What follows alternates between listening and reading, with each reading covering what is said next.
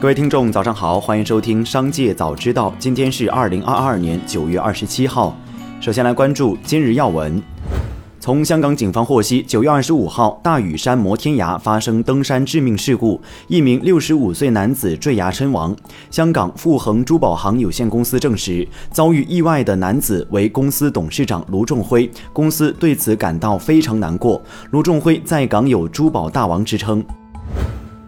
九月二十五号，DR 钻戒发布声明称，关注到 DR 钻戒可删购买记录的相关不实传言。DR 求婚钻戒一生仅能定制一枚，需凭身份证购买，购买记录永久不删不改。声称八百块即可删除 DR 购买记录的淘宝店铺发布不实信息，已被官方处理下架。再来关注企业动态。网传东南亚电商巨头虾皮公司要求被裁员工赔偿电脑损伤，苹果电脑两千五百起。虾皮就此事向媒体回应，确有此事。报道称，虾皮表示涉及大约不到十名同事，并表示这属于正常离职流程，即使主动辞职的流程也有这一步。电脑损坏需要定损赔偿。针对网络微信群及个人散布东亚银行暴雷信息，称该行除了存款，其他理财产品均发生暴雷。东亚银行发表声明称，相关网络传言纯为虚假信息，系恶意散布的谣言，性质恶劣。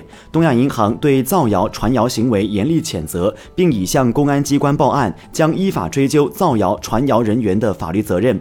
东亚银行及辖属各分支机构一切运营均正常有序，经营管理稳健良好。国美针对欠薪和现金流危机等外界关注的问题作出回应。国美表示，对于本月薪酬发放政策调整，公司已通过人资体系和各管理条线与员工做了充分沟通。公司目前运营正常。公司承诺，本月临时调整只是短期阶段性应急举措，企业经营一旦好转，公司将第一时间给大家补足薪资，同时。兑现离职员工相应补偿，公司未来也将出台更积极的短期及中长期激励政策，支持员工与企业共同创业、共同发展。理想汽车称，预计第三季度车辆交付量约为两万五千五百辆，此前交付量预期为两万七千辆至两万九千辆。理想汽车称，该更新主要由供应链限制所导致，公司车辆潜在需求仍然保持强劲。本就不平静的网约车市场再起波澜。日前，美团打车宣布，继杭州、郑州、重庆之后，在上海正式接入腾讯出行服务平台。这是腾讯推出聚合平台打车模式以来的又一重要动作。在此之前，腾讯与华为先后对外宣布，将以聚合平台模式进入网约车市场。再来关注产业新闻。财政部、税务总局、工业和信息化部发布关于延续新能源汽车免征车辆购置税政策的公告，对购置日期在二零二三年一月一号至二零二三年十二月三十一号期间内购买的新能源汽车免征车辆购置税。免征车辆购置税的新能源汽车，通过工业和信息化部、税务总局发布目录实施管理。自目录发布之日起购置的列入目录的纯电动汽车、插电式混合动力汽车、燃料电池汽车属于符合免税条件的新能源汽车。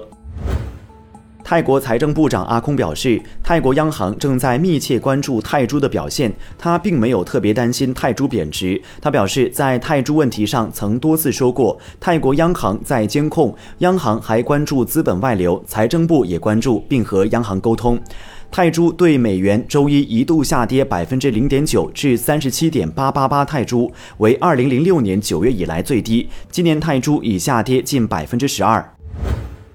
有人忧心槟榔产业受到打击会对种植户产生负面影响。与大众想象中的不同，现在遭受冲击最大的并非是种植户，而是中间商。抛开今年早期出现的高价三十元美金不提，从八月下旬以来，槟榔鲜果的价格从超过二十元美金降至十八元美金。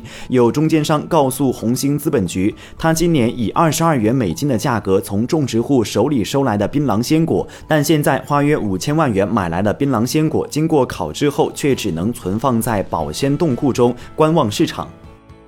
以上就是本期商界早知道全部内容，感谢收听，下次再见。